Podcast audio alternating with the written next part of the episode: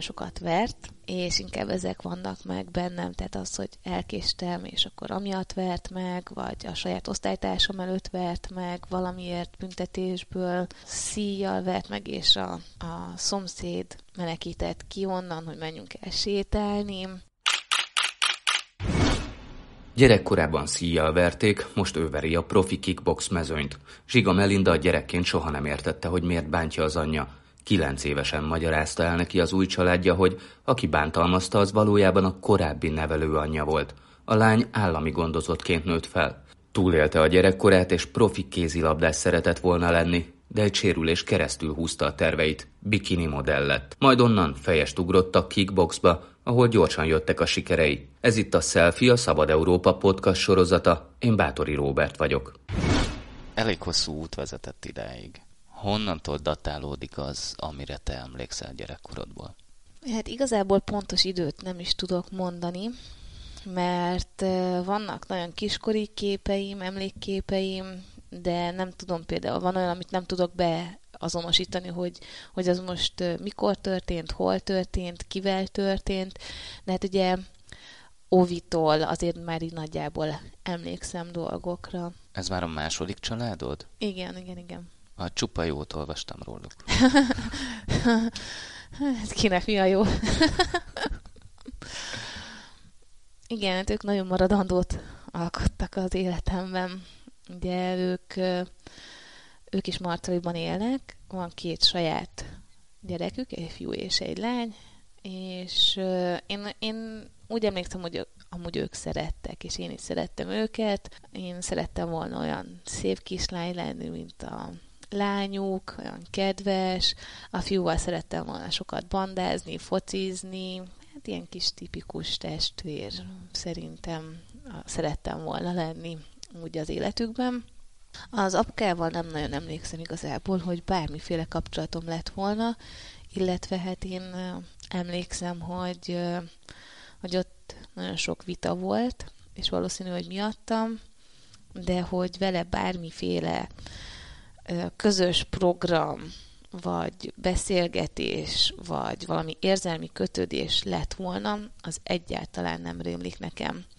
Az anyukával már inkább, de ott meg inkább, inkább negatív, tehát az, hogy nagyon sokat vert, és inkább ezek vannak meg bennem, tehát az, hogy elkéstem, és akkor amiatt vert meg, vagy a saját osztálytársam előtt vert meg, valamiért büntetésből szíjjal vert meg, és a, a szomszéd menekített ki onnan, hogy menjünk el sétálni, vagy jött elém, mikor elkéstem, és emlékszem, menekültem előre, mert tudtam, hogy valami büntetés fog jár, járni érte.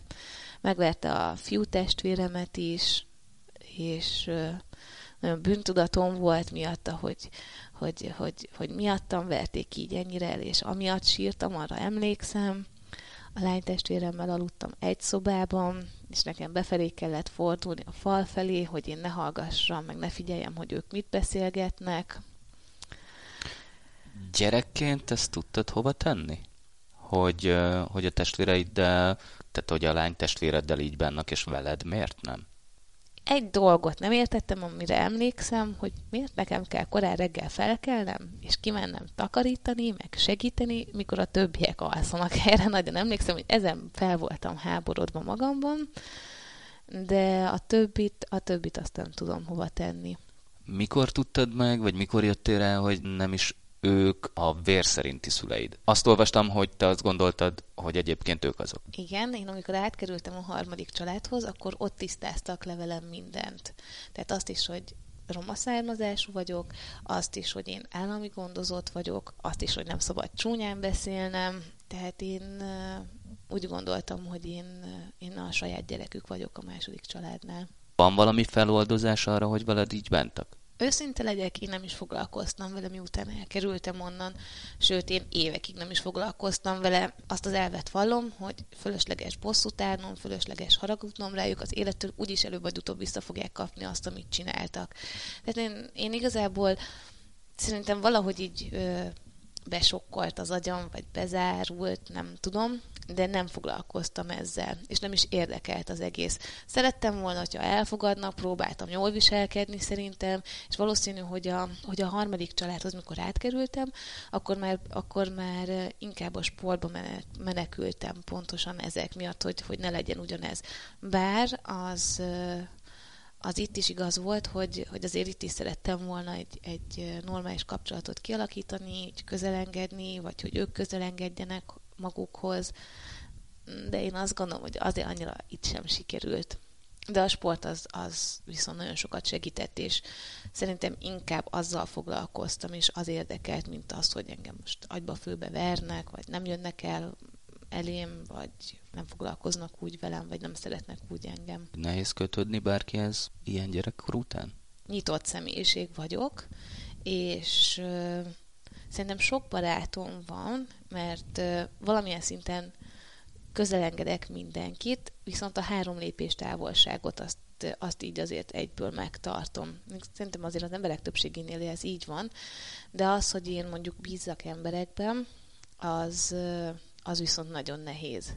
Meg az is elő szokott fordulni, hogy ha baráti társaságban vagyok, akiknél tudom igazából, hogy elfogadnak és szeretnek és szeretik, hogyha velük vagyok, hogyha együtt lógunk, még, még náluk is előfordul az, hogy, hogy inkább hazamegyek, vagy inkább nem találkozom velük, azért, hogy ne érezzem azt, még hogyha nincs is ez, hogy, hogy én a terhükre vagyok, vagy felesleges vagyok, vagy már elegük van belőlem, és ez biztos, hogy emiatt van.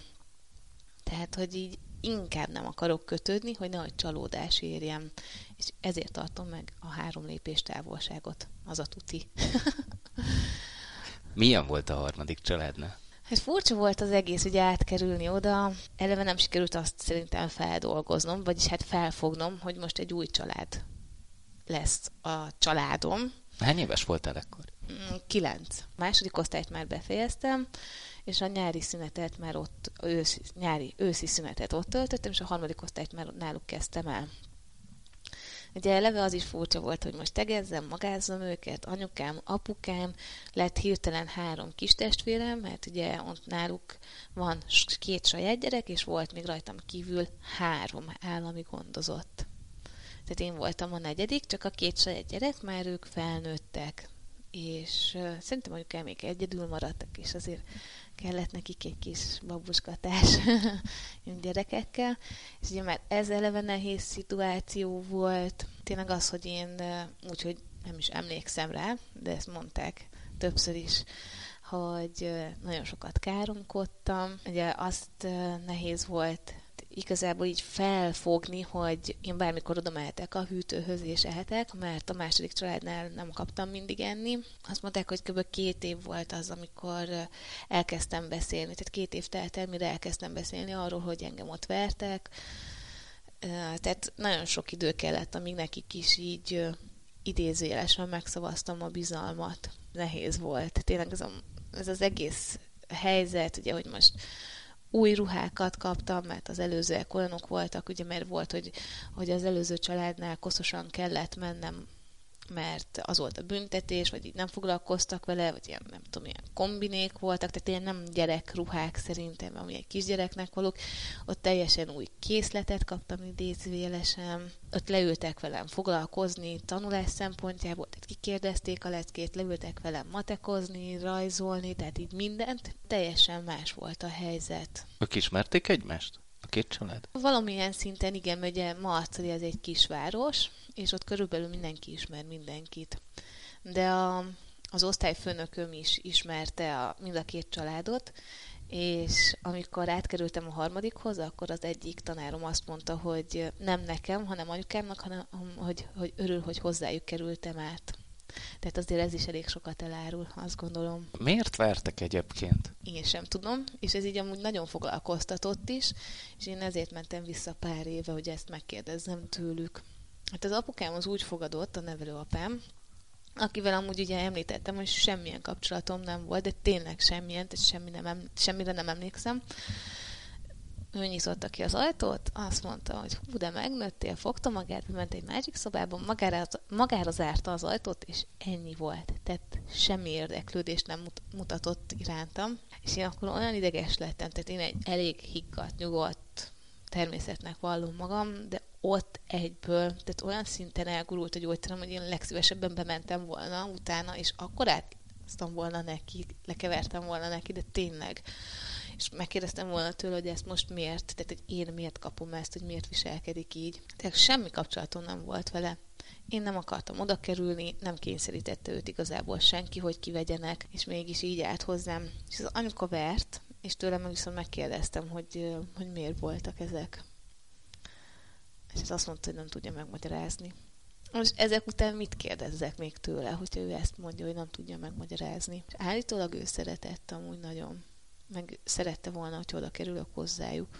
Szóval ezt így, ezt így azért nehéz feldolgozni, és meg összetenni, hogy mi miért. Tehát, hogyha valakit így szeretek, meg szeretném, hogyha ott legyen nálam, akkor nem fogom verni. Ez az én álláspontom és nézőpontom. De aztán ezek szerint az övé nem. hát mindenki más. A vér szerinti szüleidet próbáltad valaha megkeresni? Persze, de igazából engem csak annyira érdekelt, hogy hogy igazából megnézem, hogy hogy néznek ki külsőre. Annyira sokan mondták, hogy biztos, hogy van bennem valami, valami fekavér, vagy valami, valami hasonló más vér, hogy na, most már mondom, hogy kíváncsi vagyok, és megnézem, megkérdezem, úgyhogy igen, megkerestem a vér szerinti anyámat, de ha már ott vagyok, akkor ugye nem csak külsőre vagyok rá kíváncsi, hanem azért kérdeztem is egy pár dolgot. Nem tudom igazából, hogy mennyire volt igaz, amit mondott, tehát nem, nem tudom, hogy mennyire higgyek neki. Nem tűnt rossz indulatúnak, meg rossz szándékúnak, sőt, nagyon kedves volt, mondta, hogy menjek még máskor is, látogassam gyakrabban, szívesen behív a lakásba is, de azért vannak olyan dolgok, amiket mondott, ami nem teljesen egyezik azzal, amit mit tudom én, a, gyám, a gyámomtól hallottam. Mit mondott? Vagy mi derült ki?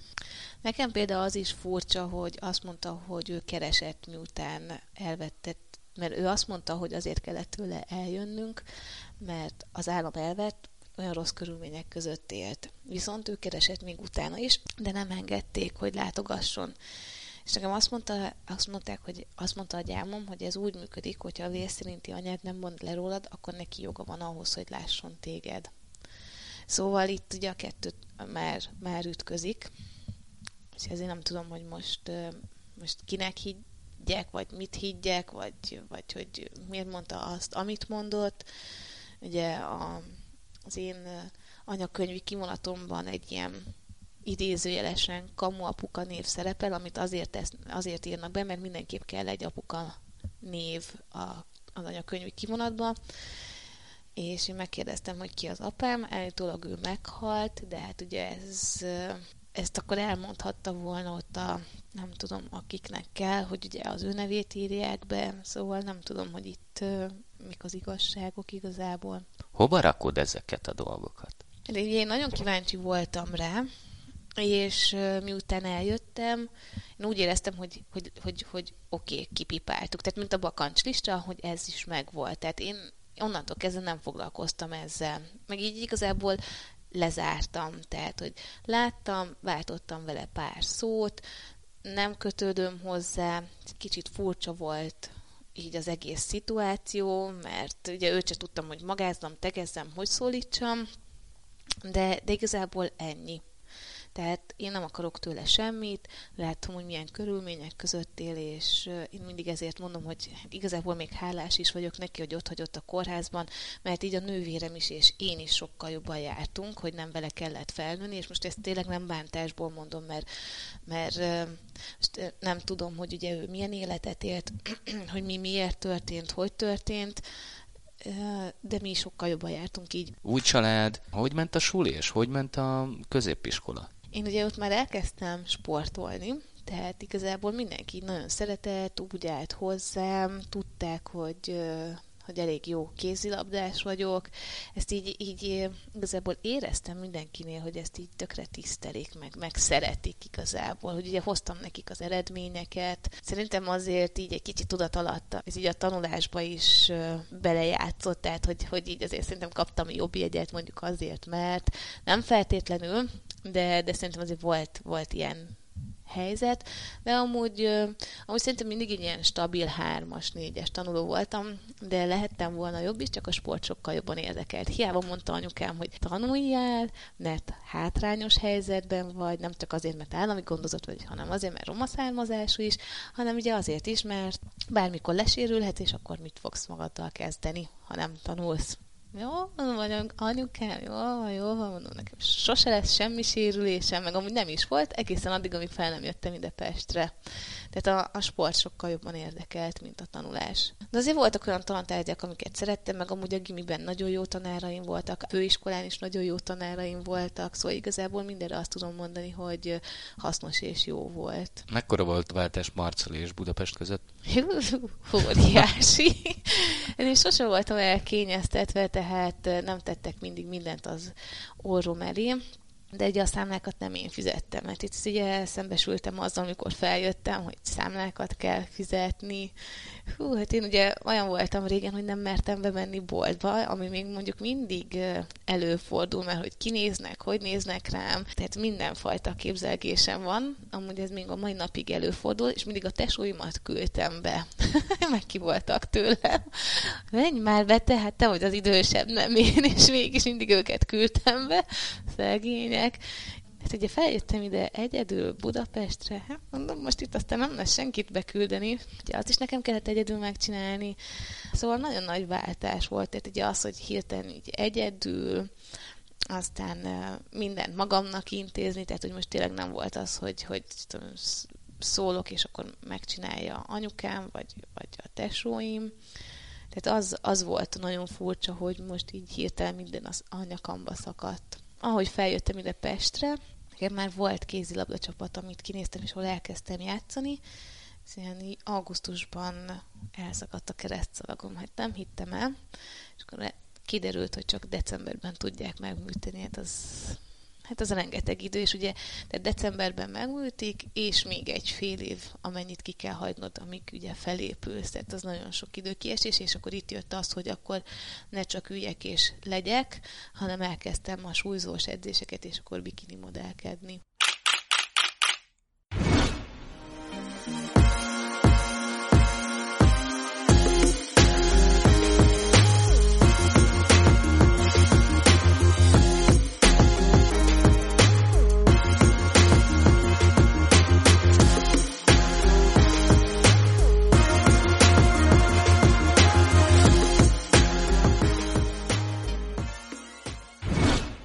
Ez itt a Selfie, a Szabad Európa podcast sorozata, amelyben Zsiga Melindával, profi kickbox magyar bajnokkal és bronzérmes világbajnokkal beszélgettünk eddig arról, hogy nem volt felhőtlen a gyerekkora. Mire betöltötte a 18-at, összesen három család is nevelte. Azonban a rengeteg csalódás és gyermekkori trauma miatt mindig a sportba menekült, így lett kézilabdás, de egy sérülés miatt váltania kellett a főiskolát végzett lánynak, így lett bikini modell. A bikini modellkedés egy picit messze áll a profi kickboxtól, vagy csak nekem? Hogy jön ez a kettő így össze?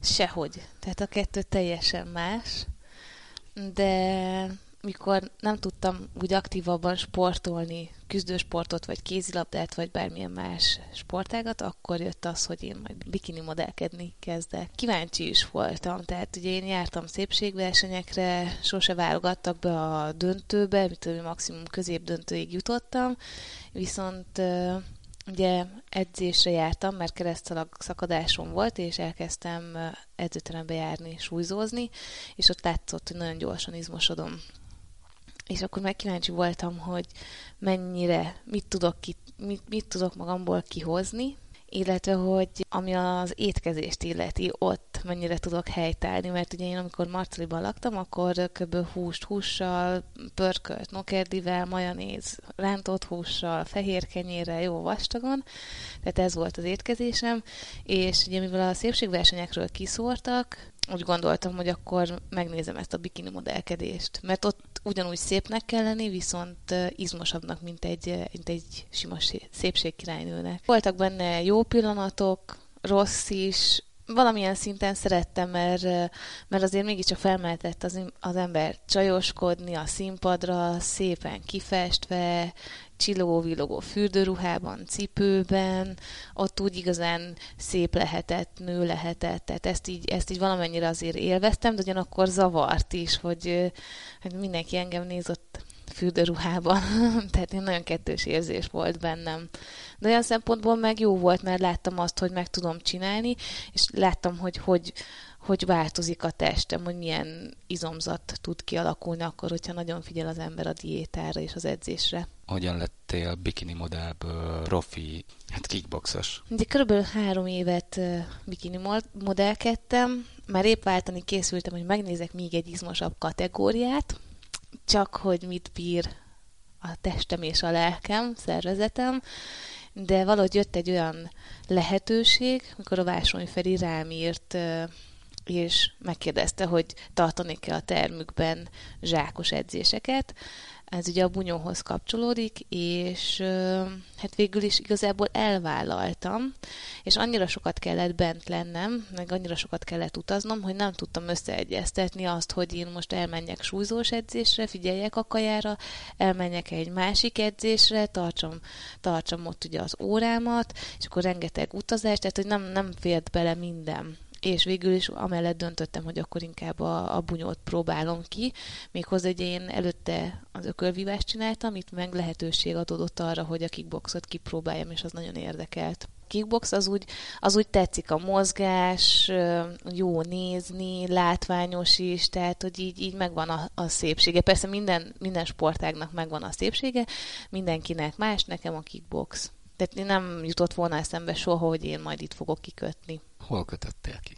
A világbajnoki érmeket említeném itt meg, vagy, vagy azt, hogy, hogy egyáltalán bárkinek is a példaképe lehetek, vagy hogy, hogy mindenfajta média szereplések vannak most így körülöttem, tehát én, én, én nem gondoltam volna, hogy ez lesz az egészből. Én a Benezolinál edzem, akit akit nagyon elismer a szakma, ugye én is, mm, a Feri, Feri és a Marcia versenytesók, ők szintén nála edzenek, edzettek, és ők válogatottak voltak, és én velük kerültem össze, tehát így együtt voltunk egy csapat, vagyunk, és természetesen célom volt az, hogy ha már ők megszavazták nekem a bizalmat, és lehetőséget kaptam arra, hogy, hogy ott tudjak edzeni, akkor én már versenyezni szerettem volna, és én is szerettem volna válogatott lenni, mert ugye már a Feri és a Marci az, akkor én is az akarok lenni. Szerettem volna azt, hogyha Zoli is büszke rá, mert ugye még soha nem volt lány tanítványa, tehát ez neki is egy új dolog volt. Szerettem volna azt is, hogyha a Feri és a Marci úgymond visszakap valamit abból, hogy ők bizalmat szavaztak nekem, tehát nekem ilyen terveim voltak igazából elsősorban. Szerettem volna minél hamarabb válogatott lenni, persze azt nem gondoltam, hogy, hogy ahhoz képest, hogy tehát egy egy évre rá, hogy elkezdtem, sikerülni fog, tehát igazából kb. ezek voltak így a terveim. Megvan még a fejedben mondjuk az első ilyen éles meccsed? Természetesen megvan, igen. Az ed- első edző mérkőzésen egy nálam nehezebb lányjal bunyóztam, ő már évek óta csinálta, és Zoli azt mondta, hogy ne izguljak, természetesen izgultam, de minden meccset komolyan veszek, akkor is, hogyha, hogyha az csak egy edzőmérkőzés, és én ugye előtte boxoltam, tehát számítottam arra, hogy le akarnak majd rúgni, szerintem ez bennük is volt, és hát sajnos nem, vagy nem sajnos, de úgy jött ki a lépés, hogy igazából leütöttem, és azt mondta az Zoli, ha még egy ilyet rálerek, akkor lehoz a ringből, mert nem az a cél, hogy edzőmérkőzésen leüssük a másikat, hanem hogy gyakoroljam a technikákat. Tehát ez így elég emlékezetes maradt, illetve hát ugye a, a Magyar Bajnokság és a 2017-es VB, amik ilyen nagyon éles meccsek voltak a, a karrierem kezdetén, és nagyon maradandóak voltak. Ugye a magyar bajnokság az azért, mert eleve nem gondoltam, hogy meg fogom nyerni a magyar bajnokságot, és azzal kvalifikálok egy világversenyre. A világverseny meg az ugye 2017 Budapesten volt, tehát az egy hatalmas dopping, hogy itthon hazai közönség előtt tud bunyózni az ember, és ugye én akkor voltam életemben először válogatott, és amiatt is izgultam, hogy a, hogy a a válogatott tagok hogy fognak elfogadni, az edzőtáborban hogy fogok teljesíteni, mennyire fognak befogadni, de hát ez mind-mind pozitív, mert mind, mindenki nagyon segített, nagyon szurkolt nekem, és hát ugye meg is nyertem az első mérkőzésemet, úgyhogy ezek így mind-mind megvannak persze. Milyen érzés egyébként egy olyan csapatba belecsöppenni, ahol te vagy az első lány? Valamilyen szinten jó is, meg valamilyen szinten rossz is. Jó azért, mert ugye vigyáznak rád, mint egy kis hímes tojásra, de ugyanakkor ez rossz is, mert ugye én versenyzőnek készülök, és hogyha úgy vigyáznak rá, mint egy hímes tojásra, akkor nem tudok fejlődni. Az elején furcsa volt, szerintem nekik is, és nekem is. Most már tényleg Zoli is azt mondja, hogy ne úgy nézzenek rá, mint egy lányra. Hogy tudsz fejlődni, ha ennyire vigyáznak rá? Most már nem vigyáznak. Most már nem vigyáznak, pontosan ezért, mert amit az Zoli is mondta, hogy nem, nem úgy kell rám nézniük, mint egy lányra, hanem mint versenyzőre, és csak akkor fogok tudni fejlődni, meg amúgy nekik is az a jó, hogyha azért erősebben tudnak menni. Azért ez nem lehet egyszerű mondjuk a fiúknak, nem? Igen, tehát azért megtalálni a határvonalat úgy, hogy azért erős is legyen, de ne üssenek le, tehát hogy ne teljes erőből, igen, tehát biztos, hogy nehéz, de, de így, így, így legalább ők is fejlődnek, mert Zoli mindig azt szoktam mondani, hogy egy jó bunyos az azért tud észre játszani, és tud vigyázni. Meddig lehet egyébként ezt eh, csinálni? Tehát, hogy mik a tervek? Szerintem hobbi szinten sokáig lehet természetesen. Versenyzői szinten én, én, én mindig azt mondom, hogy addig, amíg az ember bohócot nem csinál magából. Tehát lehet, hogy én mondjuk 40 évesen is jó formában leszek, de nem biztos, hogy az a jó forma az elegendő egy versenyzéshez. Mert ugye ott már azért azt is figyelembe kell venni, hogy, hogy 20 évesek jönnek, akik ebben nőttek fel. Tehát én eleve elég, elég későn kezdtem ezt el. Tehát Ugye most is az van, hogy, hogy ilyen 20 évesekkel bunyózom, és 40 évesen meg már valószínű, hogy a szervezet sem úgy fog reagálni, mert most is azért szívják a véremet, hogy jaj, hát Mácsike már 35 éves vagy, nem úgy megy az a fogyasztás, nem mondom, nem azért, nem azért, de, de szóval ezeket így figyelembe kell venni. Ugye a regenerálódás is más, és hát sajnos ezt nekem is el kell fogadnom. Mindenki, aki versenyző, az a szívét, lelkét teljes mértékben beleteszi, teljesen mindegy, hogy mikor kezd el, és teljesen mindegy, hogy hány éves. Tehát versenyezni akar, komolyan akarja csinálni, az akkor rendesen oda kell, hogy tegye magát egy-egy vereség után össze szoktál törni, de azért nem bőgsz. De? De, de de valamikor napokig, tehát hogy nem ott egyből a meccs után, hanem a meccs után és még napokig. A bőgés mondjuk hetekig nem szokott tartani, de az, hogy, hogy idézőjelesen fáj a dolog, tehát hogy tudom, hogy mik voltak a hibák, mondjuk tudom azt, hogy nem volt jobb nálam az ellenfél, vagy jobb volt nálam, de az én bunyom nem volt olyan, amilyen teljesítményt én tudok nyújtani, tehát az nagyon sokáig nem szokott lenni. És így pörgeted mindig vissza a dolgokat, hogy mit rontottál el? Igazából kb. mindig ugyanaz a probléma, de, de igen. Mi? Mm, a kevés támadás. Tehát, hogy sokkal többre vagyok képes, és rengeteget gyakoroljuk pedig edzésen, de még, de még mindig nem, nem jön ki mindig minden meccsem. Mindig várom a megfelelő alkalmat, mindig nagyon szépen szeretnék dolgozni, szépen technikásan, és csak várok, csak várok, és akkor vége az első menetnek, még mindig csak várok, vége a második menetnek, és akkor a harmadikra már felébredek, de ugye általában háromszor kettő egy mérkőzés, és addigra meg már késő. Tényleg azt szeretném, hogy tisztán egy nagy találatot. Valószínű. Ja, ez nagyon ilyen ideális, nem? de hát az a baj, hogy, hogy ugye a tapasztalatok azt mutatják, hogy ez nem túl jó taktika. Tehát, hogy többet kell, többet kell.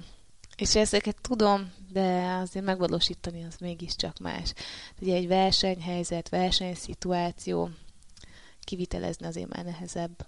De hát ezért kell sokat meccsezni, hogy ez mind-mind rutinjá váljon. Tehát azért nagyon sokszor elmegy az életkedvem is, főleg amikor ugye ilyen 8-10 kilókat kell fogyasztanom, és mondjuk már 3-4 órán keresztül ott vagyok a szónában, és még mindig nem akar lemenni, és akkor már fogyasztóruhát veszek, abban szaladgálok, és kötelezem, és mindent csinálok, mert meg akarok halni. Tehát olyankor azért elmegy az életkedvem, hogy életben miért kell ezt nekem csinálni, inkább mennék haza, és játszanék a cicáimmal, lennék közben sütit fagyival, sült krumplival, hamburgerrel, meg minden, ami jó. Tehát azért vannak ilyenek, meg amikor ilyen meccs előtt vagyok, és tudom, hogy be kell mennem a ringbe, akkor tényleg így a, a vízver, lesápadok, meg rosszul vagyok, meg úgy érzem, hogy nincs erőm. Na olyankor még az van bennem, hogy meg minek kellett ezt nekem bevállalni, meg miért kellett ide eljönnöm, de amúgy ez is így hozzátartozik, és, és, és szerintem aki versenyző, azt tudja, és ugyanez szokott benne lenni, és akkor is szereti, és csinálja, és várja, hogy legyen a következő mérkőzés. Ez volt a Selfie a Szabad Európa podcastja, amelyben Zsiga Melindával, profi kickbox bajnokkal beszélgettünk. Bátori Robertet hallották, köszönöm figyelmüket!